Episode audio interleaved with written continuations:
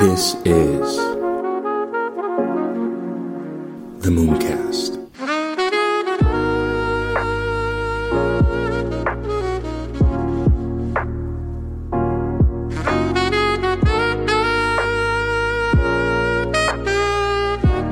Welcome to the Mooncast. So today we're going to be talking about different market updates, such as PayPal introducing a new stable coin.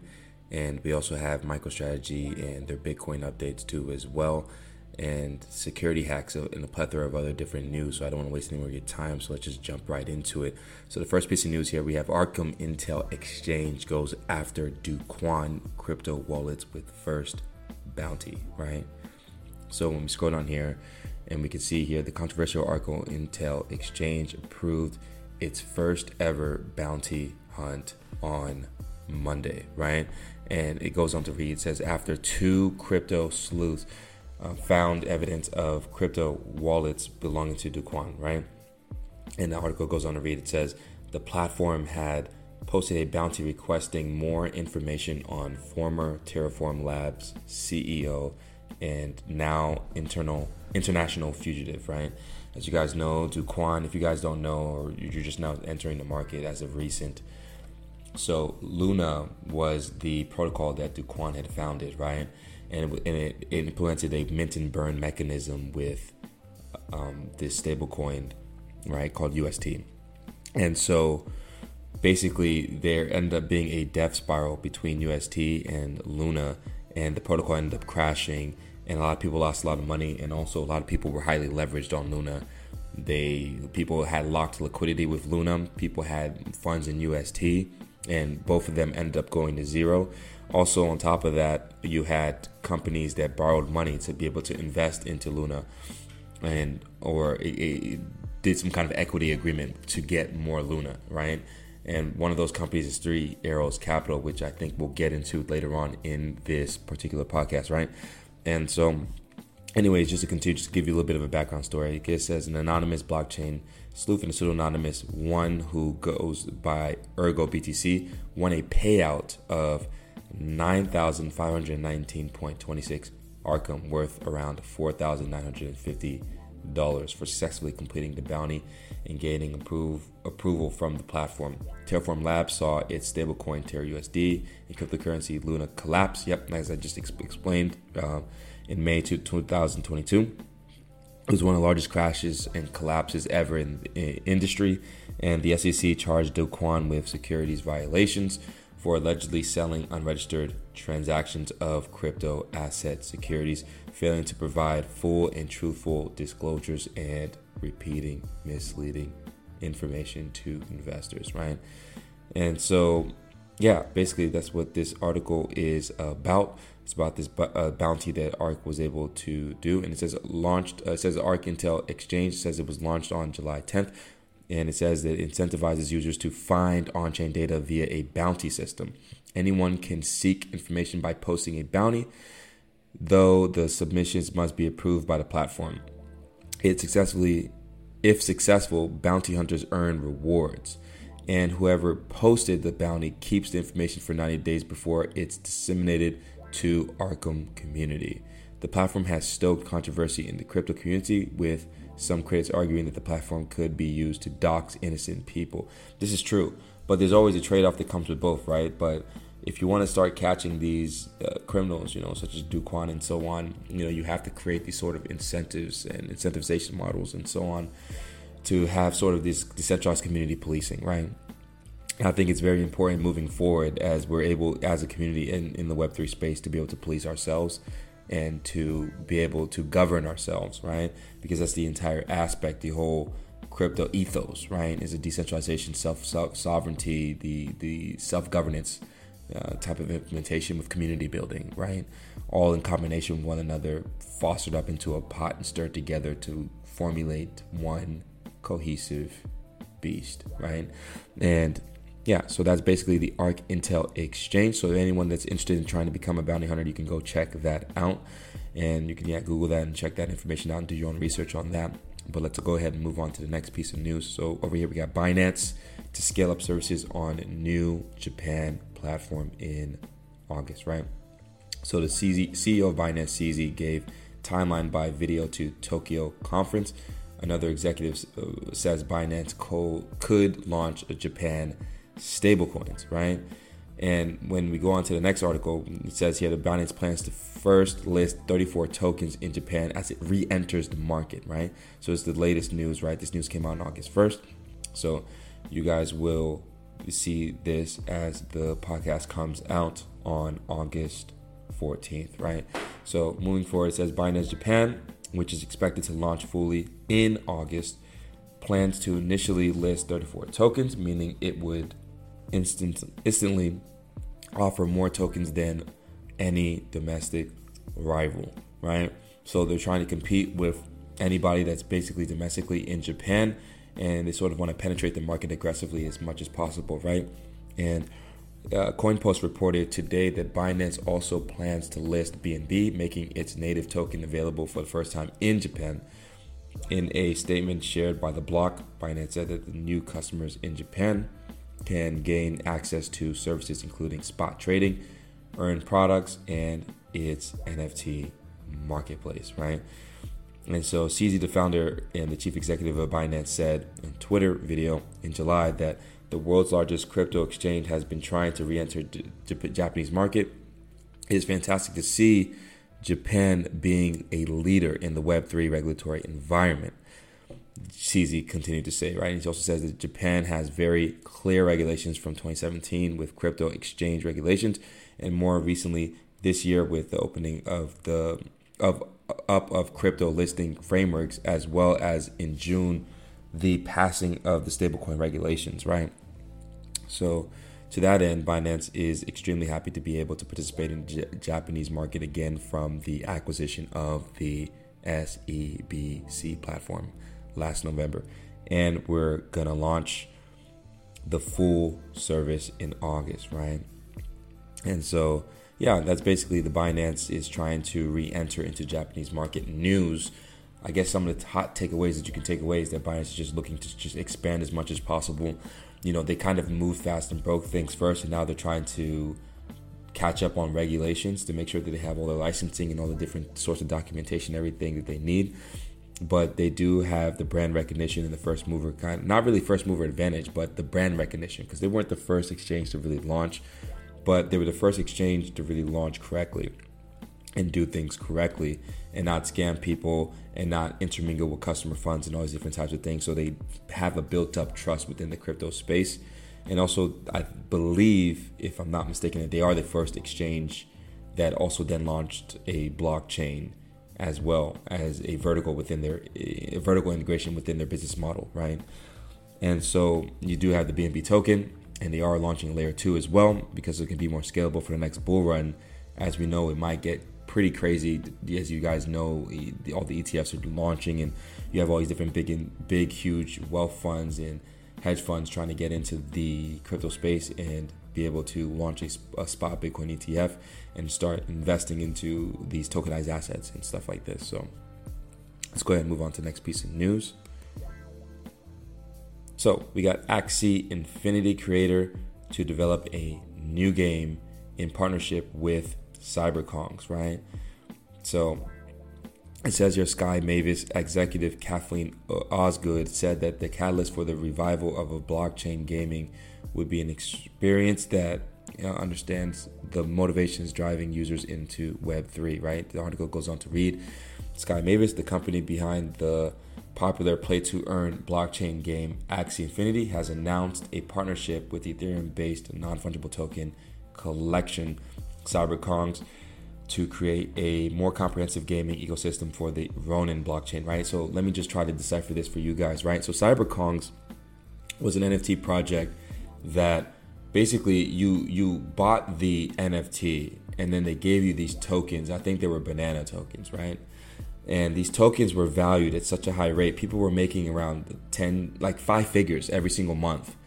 Um, some were making just crazy amounts of money because they bought multiple of these N F Ts, and they were just basically printing money for holding and staking. I believe either holding and staking or just holding the N F Ts, and people were going crazy uh, with this particular uh, project for a while during the bull run, right? It got really insane, and Axie Infinity was the first big play-to-earn implementation in crypto, and they blew up a lot because people were able to earn games. It got crazy in the Philippines, right? So to the point where the government found out that people were quitting their jobs to just play Axie Infinity, and they were making ridiculous amounts of money for their for their economy, right? So making a few grand in Philippines is a lot. You're like rich there, right? Because the cost of living is so low. So people were making anywhere up to low tier uh, four figs up to five figs every single month playing Axie Infinity and earning rewards, right? And then uh, they ended up launching their own blockchain. I believe their blockchain got hacked, if I'm not mistaken, right? And it was called the Ronin blockchain, right? Uh, I think it, it, I don't know if it was their own chain or if it was a layer two on top of Ethereum, right?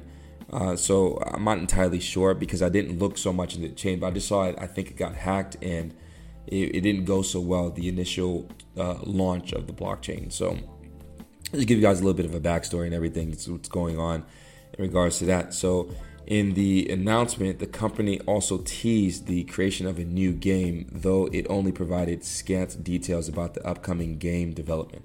However, Kathleen Osgood, the head of business development at Sky Mavis, told Cointelegraph in a statement that a new game will be interoperable by integrating with existing Axie Infinity experiences, right?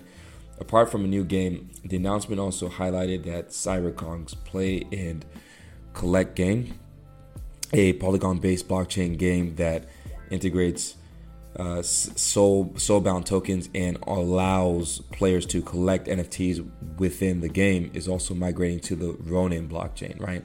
So yeah, they're also going to uh, move into the Ronin blockchain too as well. According to the announcement, the move of Ronin blockchain will allow CyberKongz to expand its user base by accessing Ronin's core gaming community. So I don't know how big the, the Ronin core gaming community is, but here you can see a chart of Axie Infinity sales volume soared in twenty twenty-one, but slowed through twenty twenty-two and twenty twenty-three, which is obvious because we're in a bear market. So the liquidity is dried up, right?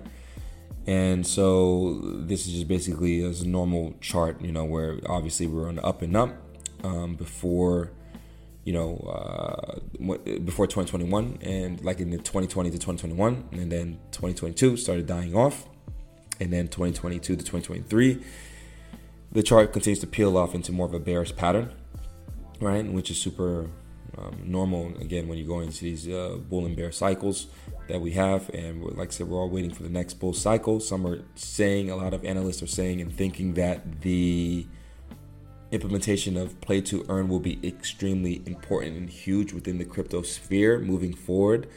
If you look at the total market cap of the gaming sphere, it's not that large. I don't, I don't want to get into it right now, but we can, we could, um, you can go on CoinMarketCap and you can check that yourself.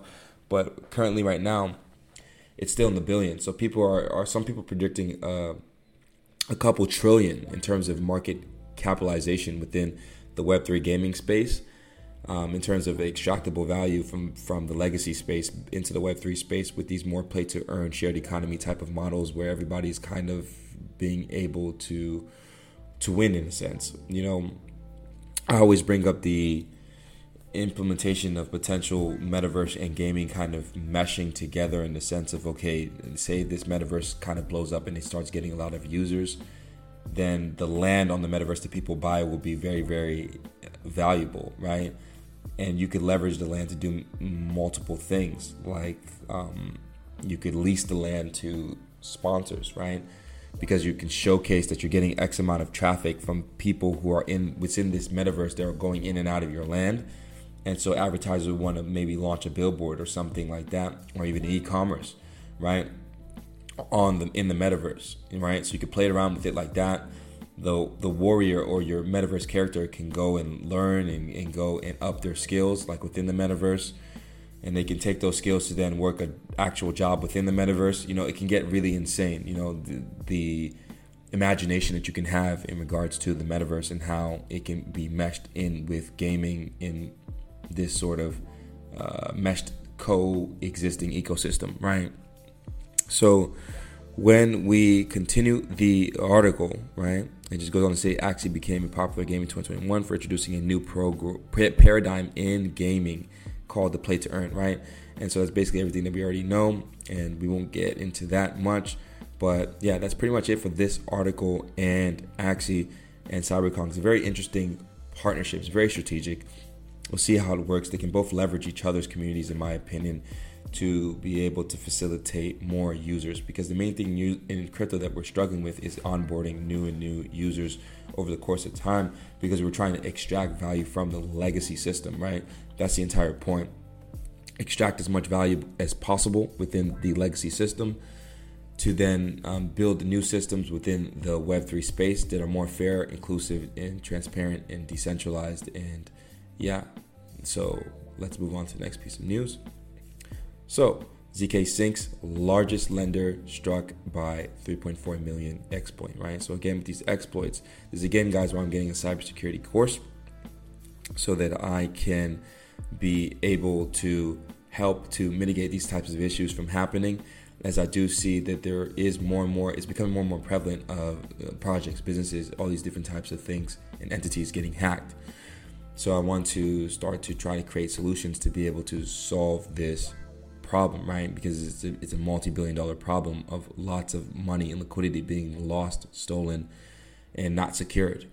And um, so, yeah, I think people need to get back to the understanding of security within the digital space and take it very seriously to implement and have sort of uh, baseline features that are able to be utilized to, to prevent any sort of uh, Um, OPSEC, you know, operational security measures from from you know um, attacking their their their business, right? And so when we look at it, he says the article goes on to read. It talks about Airlend, right, the largest lending protocol in Ethereum scaling blockchain, Z K Sync, right, has been hit by a three point four million read-only reentrancy attack, according to blockchain security firm Certic. If you guys don't know, Certic is the biggest auditing firm, or the most well-known auditing firm in crypto. So whenever they report something, or whenever you know you're looking to test these sorts of protocols, see who is auditing them, right? Another big one is M Labs, but Certic is also huge too as well in the space. So you kind of want to see when you're checking out these dApps to see if they're good enough for you to deploy capital in, to see who audited their app, right? Who audited, or dApp in this case, decentralized application, right? So when we are looking at the total amount of capital locked in, the Airlend slumped to ten point seven five million from eighteen point five million following the exploit, DeFi Llama data indicated, right? We've experienced a security incident on how or, or, or on our platform today. The threat has been contained.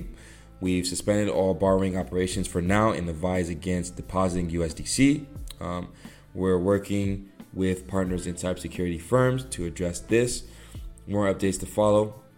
And so, yeah, so again, another one of these situations again where, you know, you have these platforms. Again, they're very, very, very nuanced, and it's very, very new technology. So there, there is a lot of capabilities for stuff to be hacked. So you guys need to be mindful in doing your own research and seeing if this is a safe enough platform for you to deploy your capital. It's up to you as the user and not the protocol itself. If you think and distinguish that it's a good and safe enough investment opportunity for you to be able to allocate capital towards, and, you know, see either price appreciation or see some sort of passive income, or a combination of the two, it's up to you, right? So you have to do your own due diligence. That's why I have this podcast, to try to educate and inform you guys on the fundamental analysis and market updates so you guys can make better informed decisions, while also giving you different mindsets and outlooks on the business aspects and investing aspects in the global state, um, so you can understand things on a macro scale instead of looking at things from micro scale, right? So moving on, let's go to the Avalanche Foundation creates fifty million incentive program to purchase tokenized assets, right? So Avalanche, is, they've had a couple of these programs, right? So let's just take a look at what this one is specifically about. So it says the foundation will use up to fifty million to purchase assets tokenized on Avalanche blockchain in a move meant to showcase the utility of creating on-chain digital representations of real-world things, right? So the article goes on to read, it says, dubbed Avalanche Vista, the program will consider assets across the full liquidity spectrum, including equity, credit, real estate, and commodities, right? So that's very, very interesting. So let's see, let's continue. It says uh, asset tokenization isn't just the future of capital markets, it's a critical driver of the present.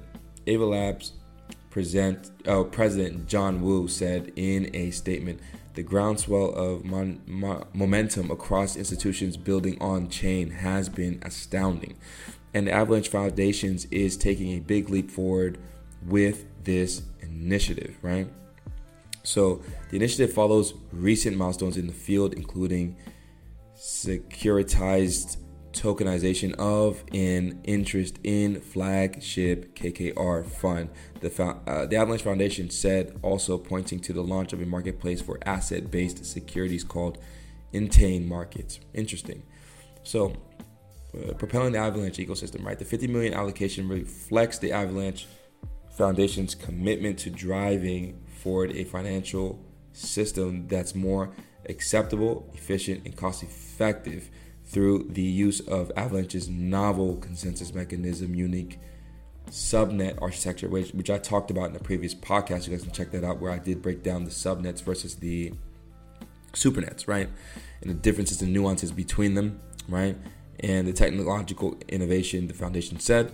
So this article goes on to read, says it intends to accelerate the growth of tokenization and its role in on-chain finances by demonstrating the merits of applying blockchain rails to historical or historically more manual and operational intensive use cases, including asset insurance, settlement, transfer, and administration, it added, right? So the Avalanche Vista is not the first fund designed to propel blockchain ecosystem forward. So like I told you guys, they have had funds in the past. They did have a fund in, in twenty twenty-one of one hundred eighty million dollars. Um, DeFi investment program was launched alongside a Aave and Curve to draw in more asset and decentralized applications onto the Avalanche blockchain, right? So super, super, super important. And yeah, so Avalanche continues to invest and reinvest into their ecosystem to grow the user base and grow the amount of applications and the the new sort of innovative toolings that will be the layer on top of the Web two space, right? So let's continue on to the next piece of news. Here we have Singapore High Court rules crypto personal property, right? And compares it to fiat money. Huge. Right, this is just huge. And the article goes on to read, it says the judge didn't see any difference between crypto, fiat, money, or shells as long as all those objects, physical or not, share value created by mutual faith in them. So, wow, very, very interesting. So the article goes on to continue. It says cryptocurrency is property capable of being held in trust. Judge Philip, Uh, I can't pronounce that last name. So the judge says the, uh, of the High Court of Singapore ruled in July twenty-fifth, right? The judge said he didn't see any difference between crypto, fiat, money, or shells as long as all the objects, physical or not, share value created by mutual faith in them. Again, I repeat, mutual faith in them, right? Because that's all money is, right? It's just trust and people believe, right? It has no intrinsic value. The people decide what should be the medium of exchange, or the government shoots out propaganda and convinces a whole bunch of group of people that this thing is valuable and we should exchange it for goods and services, and then people believe it until they don't. Once they've been screwed enough from the rate of inflation to the point where they get squeezed within the middle class to where they can't even afford the basic necessities such as rent, food, utilities, and water, right? And that's how that game goes. So the judge continues and he says handing out handed down his ruling in a case brought by Bit, Bybit against its former employee, Ho Kai Zin. Bybit claimed the staff member transformed around four point two million of Tether from the crypto exchange to her private accounts. The court has now ordered Ho, who has accused a non-present uh, cousin of controlling the relevant accounts, to return the money to Bybit. While the decision may seem obvious, it contains some formulations important for the judicial, oh, this is a typo, judicial status of digital assets, right? So the, the judge continues and he says he calls the stolen U S D T as well as cryptocurrencies in general property, even though they don't have any physical presence, the judge says. He says, we identify what is going on as a particular digital token, somewhat like how we give a name to a river, even though the water contained within its banks is constantly changing. Makes sense. He rebukes the common suspicion of crypto not having any real value, reminding that value is a judgment made by an aggregate of human minds. Get it, right?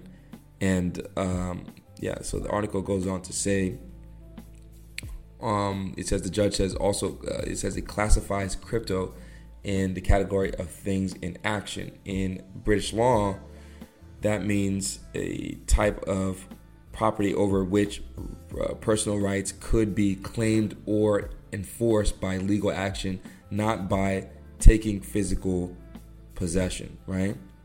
So, um, yeah, so that's basically it for this particular article. I don't want to read the rest of this, right? So uh, basically, this judge is basically saying that money is anything that we uh, uniformly agree upon can be a medium of exchange, right? And um, the people are the ones who decide through their minds of what that thing that's valuable, that is that medium of exchange for a good service is, right? And that's what they decide, and that's what they've ruled.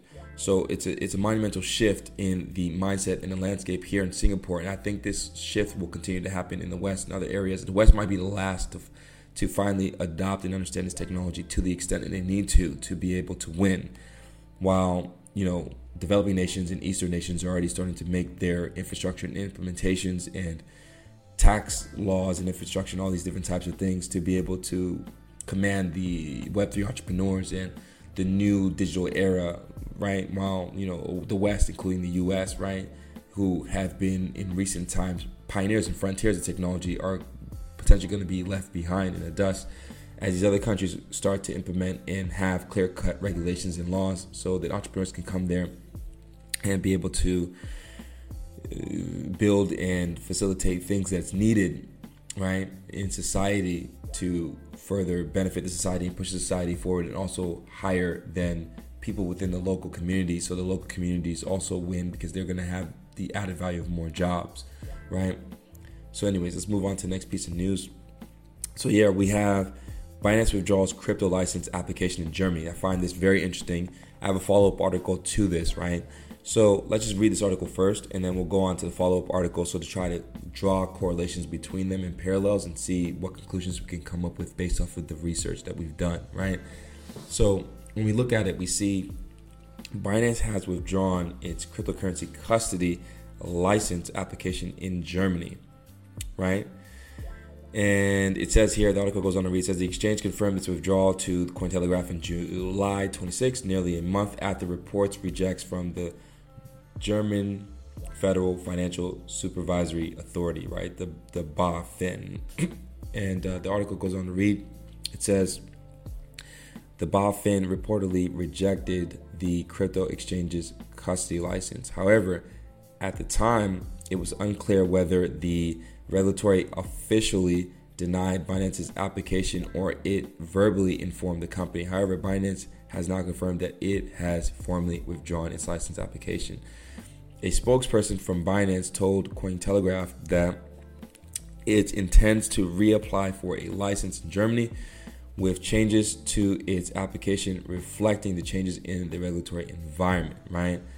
And it says here, Binance confirms that it It has proactively withdrawn its BaFin application. The situation, both in global and market regulation, has changed significantly. Binance still intends to apply for appropriate licensing in Germany, but it is essential that our submission accurately reflects these changes, right? So the Binance C E O, C Z, said it would focus on becoming compliant with the European Union's markets in crypto assets, MiCA, regulations to offer its services in European countries. However, Europe, the European expansion plans have taken setback amid its regulatory troubles in the United States, right? The crypto exchange is facing multiple investigations in the U S from financial regulators, right? The crypto exchange is also under investigation in France since early twenty twenty-two. So it says, before its withdrawal to Germany, the crypto exchange also exited the Dutch market after failing to secure a virtual assets service provider license from regulators in the country. The crypto exchange also applied to wind down its services in the U S or in the United Kingdom and Cyprus too as well. So it seems like there's a full-on onslaught on Binance to be able to do the thing that they've been doing for a long time, but now people are just paying attention because the market is big enough for people to pay attention, right? But they've been operating normally as a business for a very long time. All these different things with the with the licenses and stuff is just basically, in my opinion, which I'll get to in the next article. Actually, before I tell you my opinion on the entire landscape of this situation with Binance not being able to get the right licensing that they need to be able to provide the or services to, you know, these these regions and areas and states that need it, right? And so when you when you look here at this next article where it talks about Deutsche Bank applies for a digital asset license in Germany as TradeFi pushes further into crypto. Hilarious, right? So it goes on to say the banking giant Deutsche Bank A G has applied for the regulatory permission to operate as a crypto custody custodian in Germany, the bank said Tuesday. The move came just days after asset management giant BlackRock filed with the S E C to create a spot Bitcoin E T F, right? I can confirm that we applied for the BaFin license for crypto custody, a Deutsche Bank spokesperson told Coin, CoinDesk, referring to Germany's financial regulator. The bank said in February twenty twenty-one that it is exploring cryptocurrency custody in order to be able to offer institutional-grade hot and cold storage solution with insurance-grade protection, right? The digital asset, what does that even mean, right? What does that even mean with insurance-grade protection? Like, what does that mean? Are they are they backing up your cryptocurrency with with, with a fiat insurance of up to, like, I don't know, one hundred, one hundred K backed, one hundred fifty K, two hundred K, two hundred fifty K backed? I don't even know what that means.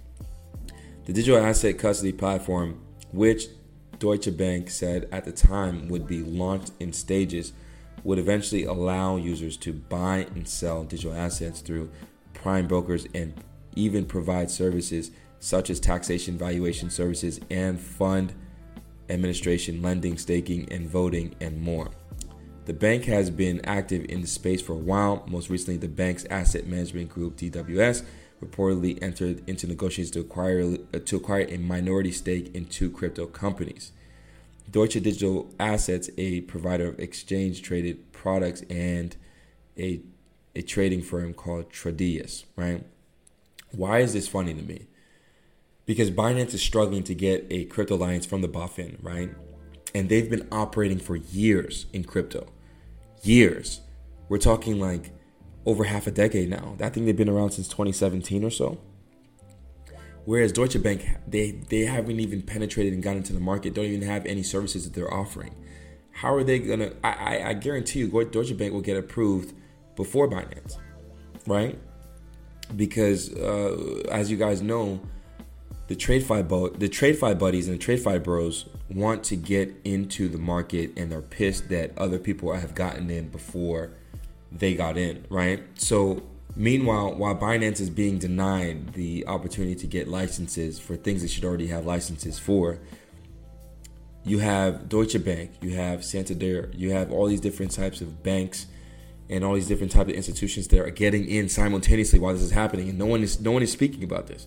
How does nobody notice that Deutsche Bank is simultaneously applying for the BaFin license while Binance is getting disapproved for the for the BaFin license and for licenses within Europe? No one is no one is drawing any kind of question mark with this. And meanwhile, at the same time, they're trying to tell you crypto's bad and people should stay away from it and it's all a scam. Makes absolutely no sense, right? So you got to draw your, the conclusions here with seeing where the market is trying to manipulate you and what kind of news that you can compare to combat basically news that you're getting, right? You got to look at all different aspects of the market to be able to fully understand where things are going, right? So on one end, you have, you know, crypto uh, exchanges being labeled as the bad guy, and then you have the, the banks that are coming to try to save you. Another thing too that's I find funny is that they're offering hot and cold storage solutions, right? So basically Basically, it's a basically similar thing as gold, right? Where the, the bank wants to custody your gold. It's once they custody your gold, it's no longer your gold. It's the same thing with crypto. Once they're custodying your crypto, then they have the keys, and the, it's it's it's not your keys, it's not your crypto, right? So they want to offer solutions that's basically similar to fiat in a sense where, and I think they know that they have to do this because if they're going to roll out central bank digital currency, the idea is that there won't be any need for regional banks, right? What would be the need for a regional bank when everything will be funneled through the central bank digital currency in the central bank, right? So you, they need to make themselves valuable in the market for people to still want to use them. And part of that is leveraging cryptocurrency, right? Because then I would give them a, an outlet within the private sector of something that people actually want, but don't really have the technical know-how to be able to be onboarded to use the thing that they actually want. So the bank is seen as the safe. The bank is just, the banks are in the trust business, right? So people trust the banks. And that's the reason that they use them and leverage them is because of trust. And so when you're in the trust business, you can try to sort of manipulate things to make other people's businesses seem illegitimate, to make your own business seem more legitimate because, hey, we've been operating this way for years and you guys trust us, you know us, we're well known, we're a household name, we would never do anything bad. You, what do you mean? Like we would just hold your Bitcoin in our in our in our own custody and we would never take your Bitcoin. You can always get it whenever you want. You just got to pay a fee. And that's the thing. Why would you pay a fee to the bank on top of the fee that you're always already paying for transactions on the Bitcoin network to validators or to uh, to miners in this case, right? It makes absolutely no sense. Why would you pay for a fee for a bank to custody your assets when you can custody them yourself for free? Makes absolutely no sense, right? So these are things that you need to be thinking about when you're looking at the macro landscape of things, right? So anyways, let's move on to the next piece of news.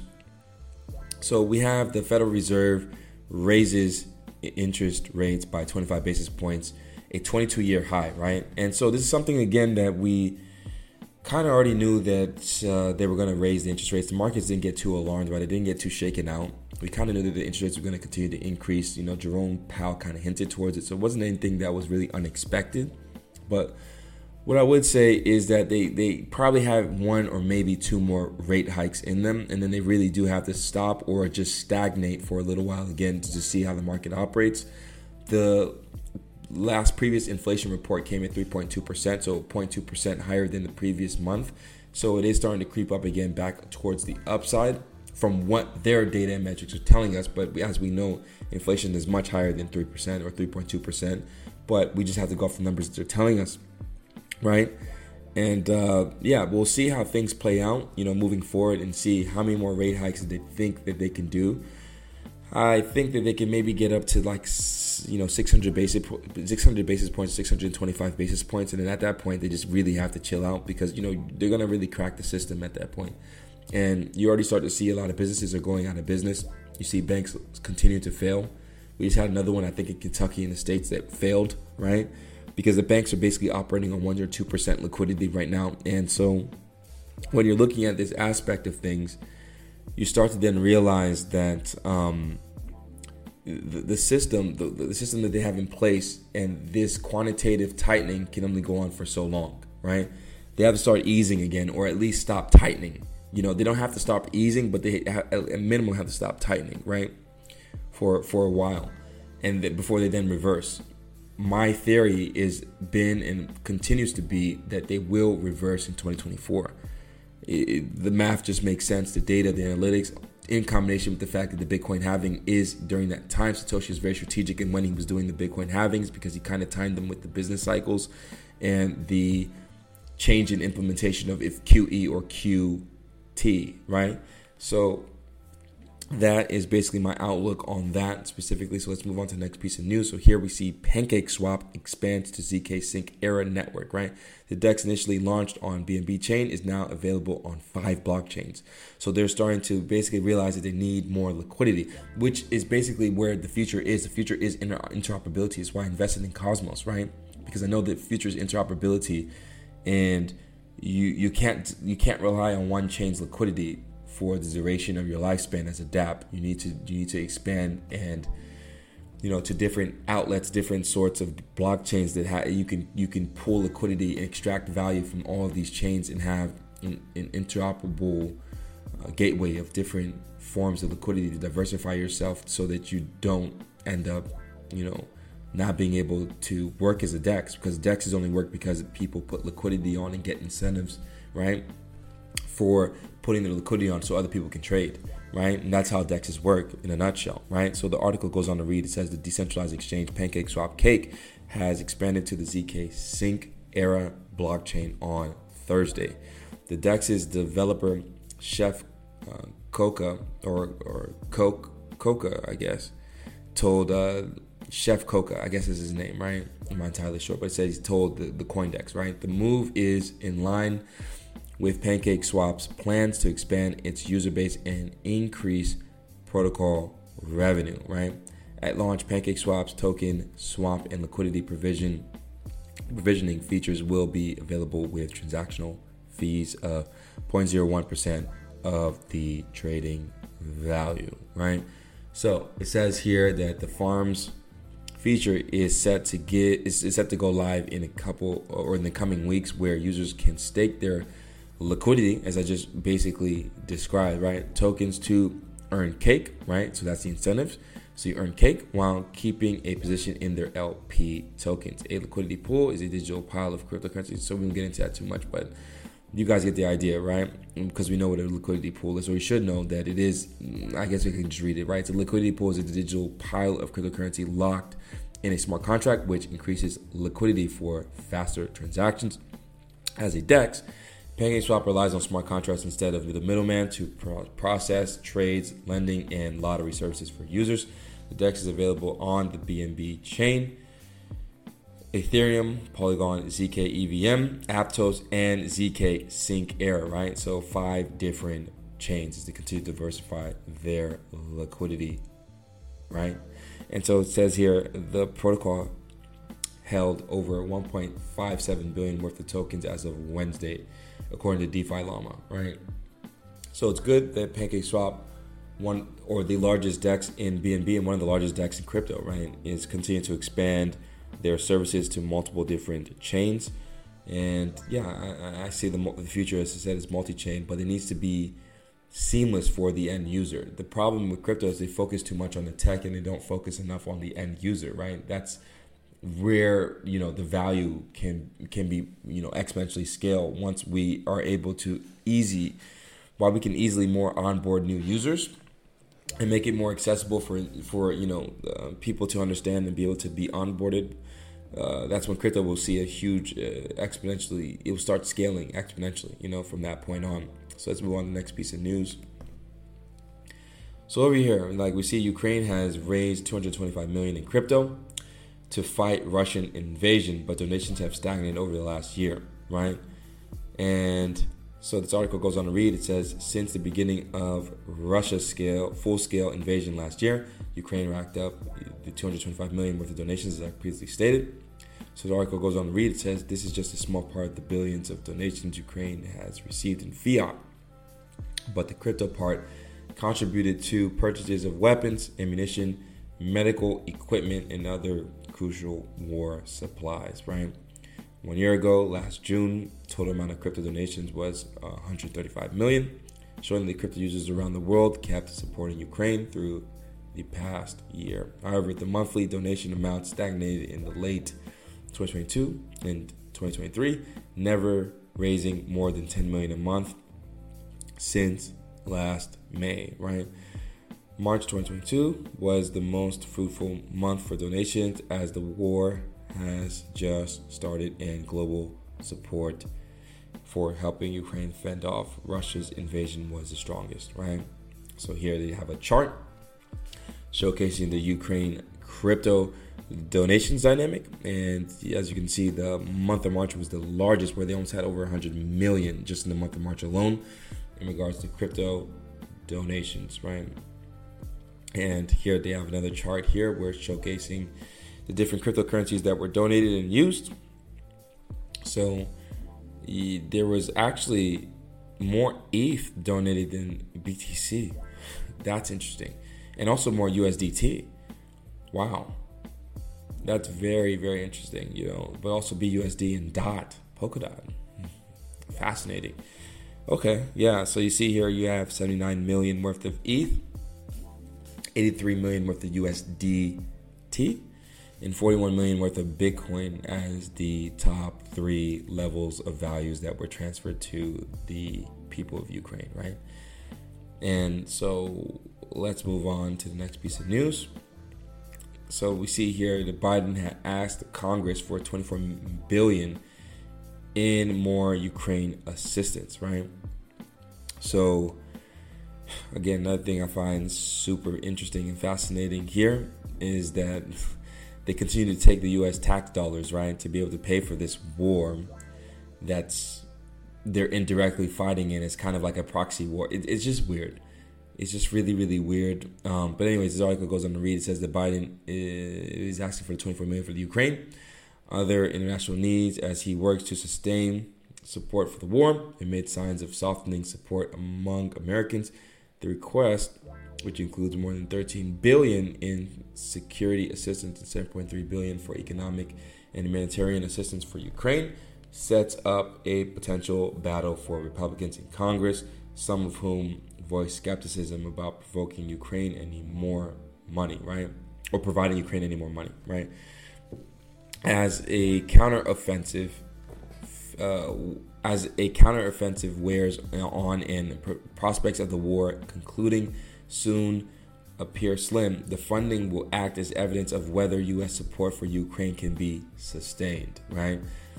The new funding request, which will be unveiled later Thursday, right? Um, when was this article posted? This article was posted on the tenth. So Thursday would be soon, right? So this article was posted on the tenth. So Thursday would be soon. But anyways, um, where am I at?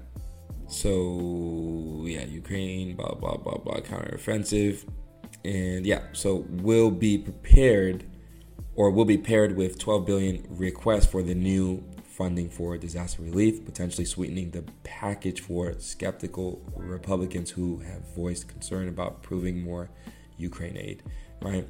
It also includes three point three billion dollars meant to fund infrastructure in countries affected by the Russian invasion, an attempt at preventing coercive or Chinese lending from taking hold in those nations. And it includes four billion dollars in funding for border security. In total, the supplemental request adds up to roughly forty billion dollars. So it's even more than what was actually said in the headline of the article, right? So as the impacts of Russia's war reverberate around the world, the United States is committed to maintaining strong global opposition to Russia's illegal war. And yeah, so the article goes on to read how long the U S support for Ukraine can continue has been a pressing and open question among the global coalition that's relied behind the the country since Russia's invasion in February twenty twenty-two. And yeah, this article goes on to read and talks about all these different things, but it's basically uh, not so much crypto related, but you guys can look into that and investigate that on your own. But the point is, should we as a country, I mean, by we, I mean, I'm an American citizen. I don't live there currently, but American citizens, should they be funding a war that they don't really want any parts in? You know, and this is one of those things where it's very, very tricky, right? It's very, very nuanced, right? Should you fund a war that you don't really want to be a part of? And also, there's no transparency on where the money and the funds are going to. They say that they're going towards infrastructure and weapons and ammunition to, to you know, all these different types of things, right? Equipment, food, and so on, right? But is it really? Or could it just be that the money is actually going to the pockets of these politicians that are in Ukraine and to the pockets of politicians that are also coerced in this situation, right? To, to be able to get a little bit of extra passive income, right? It could be the case. I'm, I'm, I'm just speculating here, right? But no one really has the data of where the money's actually going and if all the money's actually going into the right place, right? We can only speculate and go off of what they're telling us, right? And what they want us to know. So that's my problem with donating and funding these types of operations. And the U S is playing a very sneaky game, right? Because they're using the Ukraine to, they're kind of fighting in the war, right? They are, they are, they're just fighting indirectly Russia, right? They're doing this sort of passive aggressive type of fighting, you know, it's, it's ridiculous, it's ridiculous. And Russia should have ended the war a year ago. Like, why is the war taking so long for them to end? You know, think about it. You know, it's got to be a reason that people aren't really looking into as to why Russia cannot defeat Ukraine. Russia is huge, and they're seen as a huge superpower in the world. Why are they taking so long to take to fend off Ukraine? Because money was sent to Ukraine. Does Ukraine Ukraine have the manpower to take on Russia? Do they really? Yeah, they might get more equipment and so on, but do they have the manpower? You know, uh, from my understanding, Ukraine and Russia, or Russia or Ukraine specifically, from my understanding, the numbers were already skewed between the men and women that are available in the country, right? I think it's like forty percent men and sixty percent women. So there's not already not so many men that are left in the country. How many of them are of age to be able to fight in the war? So when I do all those calculations in my head, and I see Russia is, is a much bigger nation, and I see Russia should be a more capable country to be able to to win, right? I just don't understand why this war has been dragging on so long, other than the fact that some people are maybe uh, feeding their pockets from all these donations, and there's something else that's bigger, a bigger picture, there's something at large going on that I can't really pinpoint exactly what, but I just have my suspicions about this war, and more will come as more more will be revealed as the, the time continues and the war finally comes to an end. But yeah, anyways, let's continue on to the next piece of news. So here we have Crypto dot com secures registration approval in the Netherlands. So meanwhile, Binance is struggling, right, to get their approval. Crypto dot com was able to get theirs. So who did they lobby? How were they able to get the registration done? Netherlands is a, is a very friendly country for crypto registration too as well. So that's why I'm wondering why Binance was potentially struggling, you know, especially in Netherlands, because I think they launched a Bitcoin E T F there, if I'm not mistaken, right? So it's quite interesting to see, you know, um, let me, I don't want to read actually majority of this article, right? But it is interesting to try to draw the the connection and draw the dots between, you know, Binance and Crypto dot com versus the institutions like Deutsche Bank and Santander and all these different types of institutions that are trying to get in, and BlackRock and Ark Invest and so on. So let's go ahead and move on to the next piece of news, but I'll just keep that as a food for thought for you guys to be able to think on your own and see why these things are happening, right? You need to understand the why and the macro scale, because that's how you win in investing.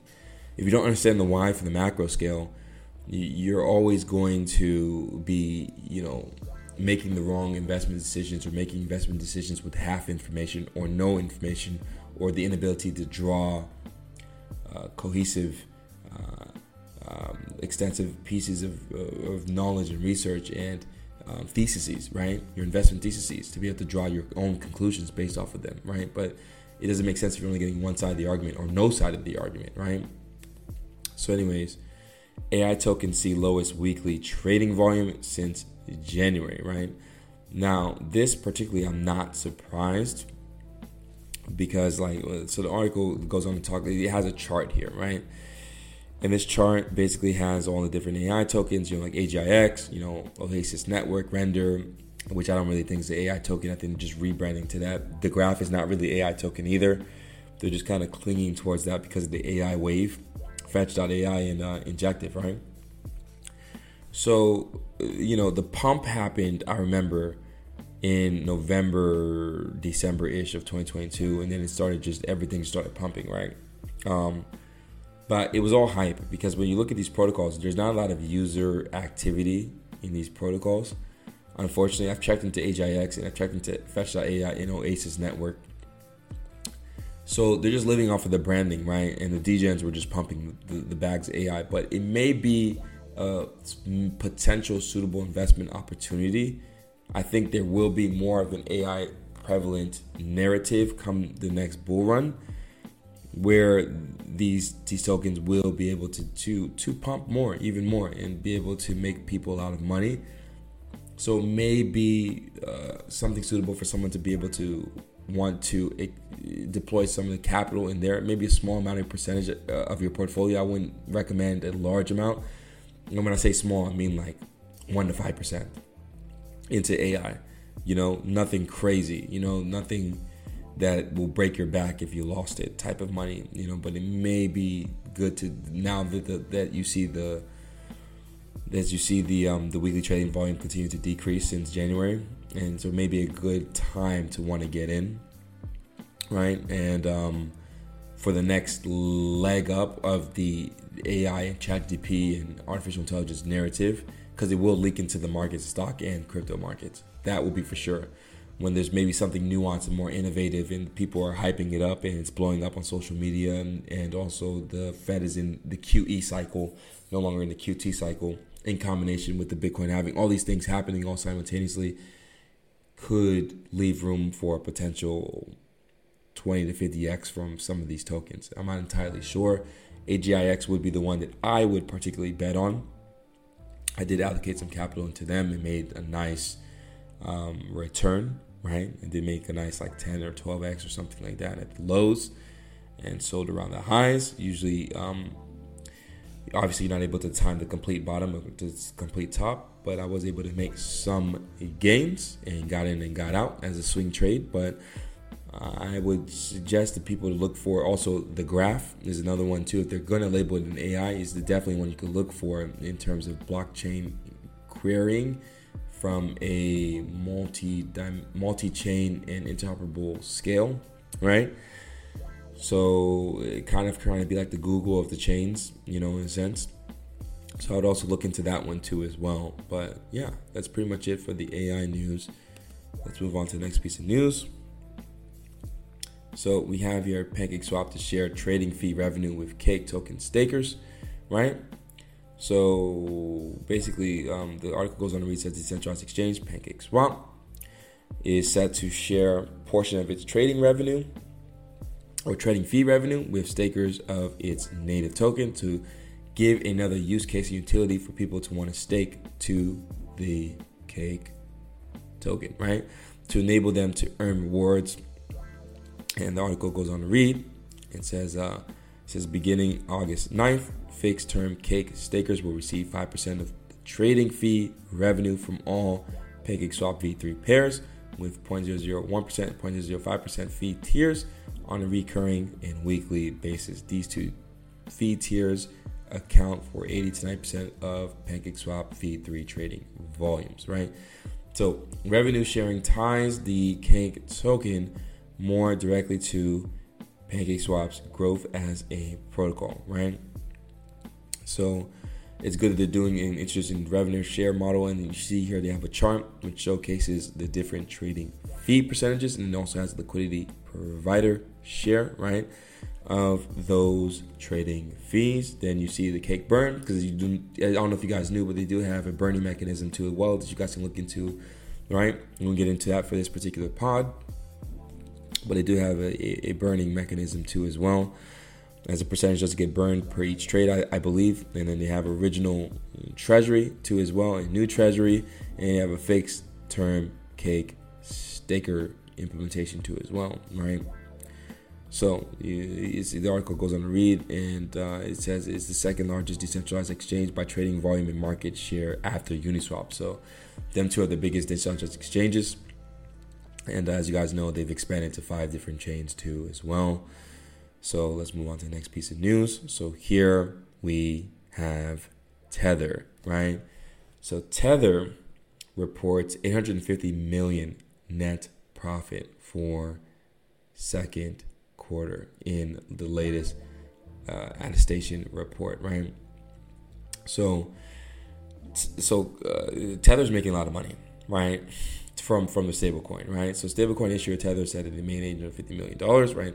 Um, and the Q two profit brings Tether's ex- excess re- reserves to around three point three billion dollars. As a reminder, excess reserves are the company's own profits, not distributed to shareholders, and which the company has decided to keep on the on on top of the one hundred percent reserves that Tether maintains to back all the outstanding tokens, which they claim that they, again, this is, so the thing with Tether, right, is people, they haven't really fully released the reports in regards to see, and to be transparent in regards to, are the Tether really backed by one-to-one um, fiat, right? Are they backed by the U S D one-to-one? People don't necessarily know, right?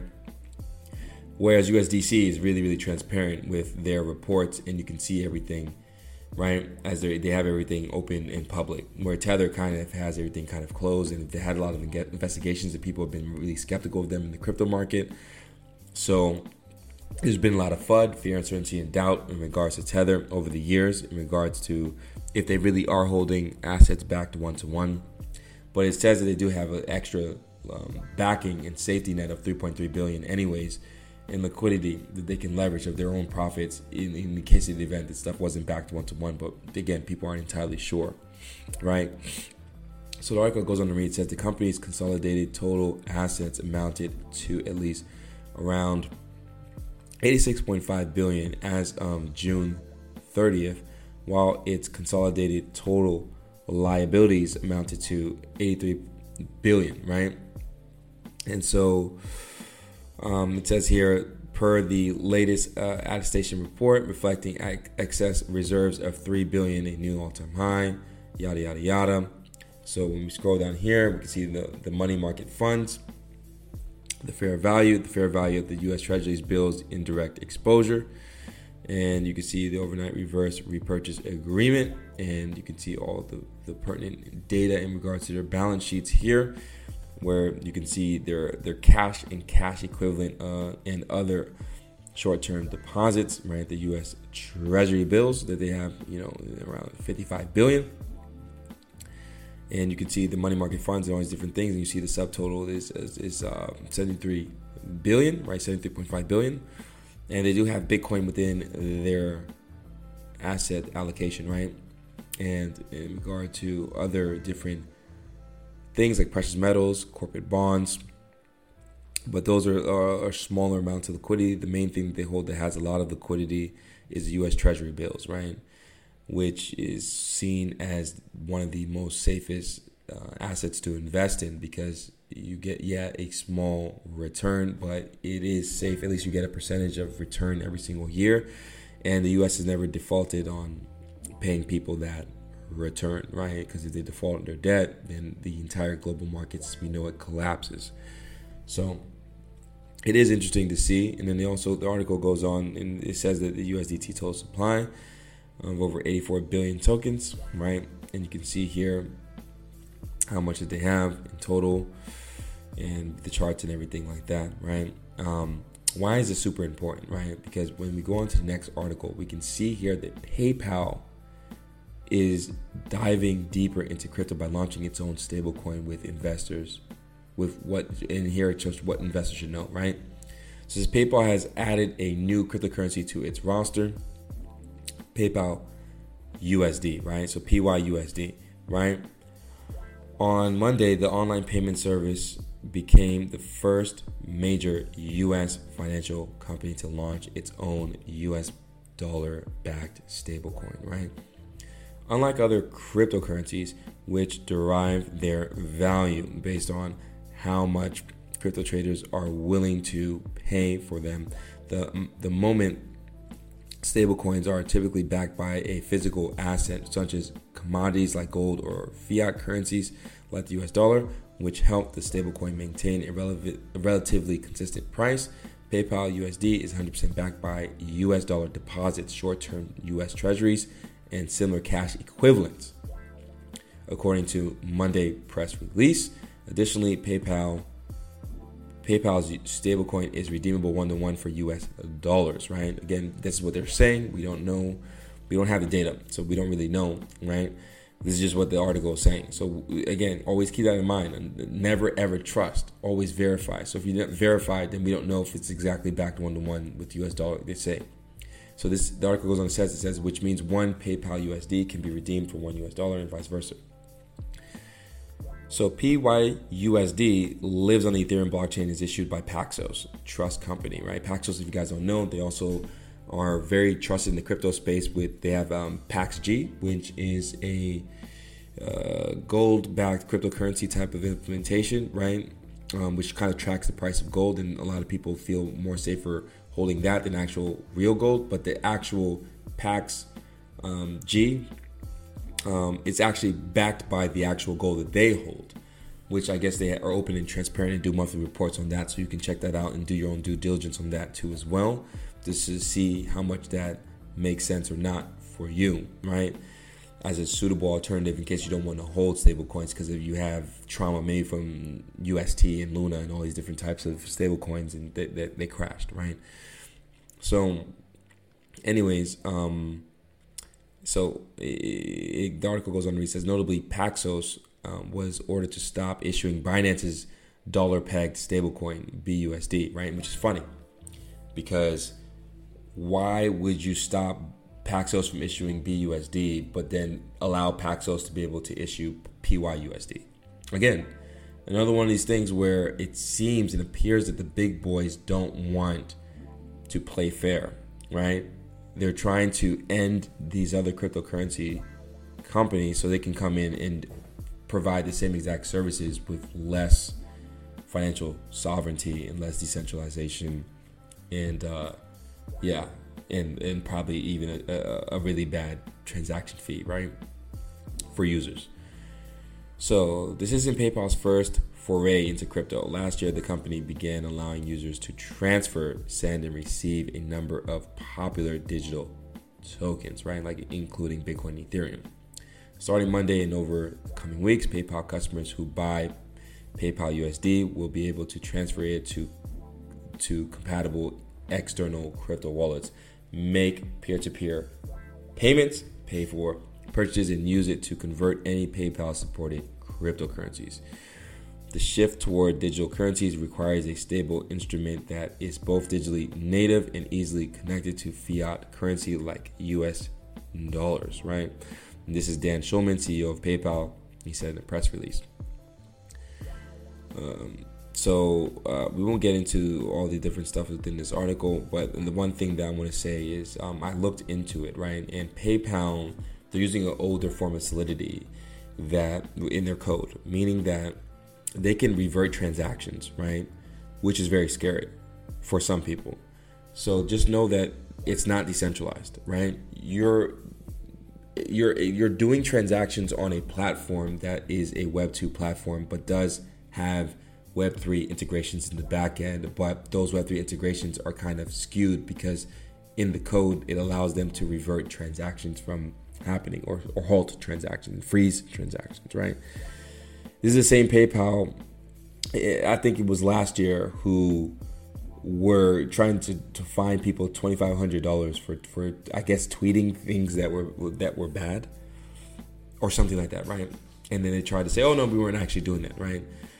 So keep in mind, uh, before investing into this, a good thing, a cool thing about this this product that is coming out, this this P Y U S D, is that for the first time ever, these different financial instruments and Web two companies that we're using, you can now cross-pollinize and, you know, do some form of uh, interoperability between them, because basically you only need to support E R C twenty. So say, for instance, Cash App, who supports Bitcoin, started supporting E R C twenty tokens too as well, an E R C twenty standard. You could then send P Y U S D to Cash App, right, and vice versa, because it's E R C twenty, right? Um, same as you can send kind of Bitcoin from Cash App to PayPal, right? Because it's it's it's interoperable in the sense of it's just on chain. So any Bitcoin address can accept and receive Bitcoin, but again, I would rather prefer anyone that's listening to this to just open up your own Bitcoin wallet or your own Ethereum wallet and secure your assets yourself.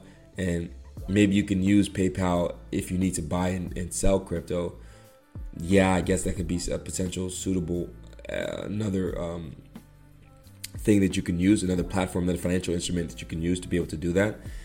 Another thing too, it's not bad to diversify the on-ramps and off-ramps, right? Because during the bull run, it gets very, very hard to be able to open up an exchange account because the demand is so high if people try to open up exchange accounts. I remember last cycle was like that, right? And that was my first cycle. So that's something also to keep in mind is uh, it's very, very difficult to open up an exchange cycle. So if you're using PayPal, why not leverage this to be able to on-ramp, off-ramp still smoothly? And if, if, if all their exchanges, I think Hulbai and other exchanges are going to start accepting it, you can just buy P Y U S D and send it off to an exchange and then swap whatever token you want to swap to buy on that exchange if the exchange is accepting it, and then move it on to your your private wallet, right? And so you control it and you can participate in decentralized finance and do whatever you want, or just buy and hold, right? So yeah, these are basically my takes from this particular implementation. Um, so I, I would I would hope for people to to keep in mind all the different things, and it's very, very nuanced. But anyways, guys, I hope you enjoyed this podcast, man, and stay tuned for the next week, man, and peace.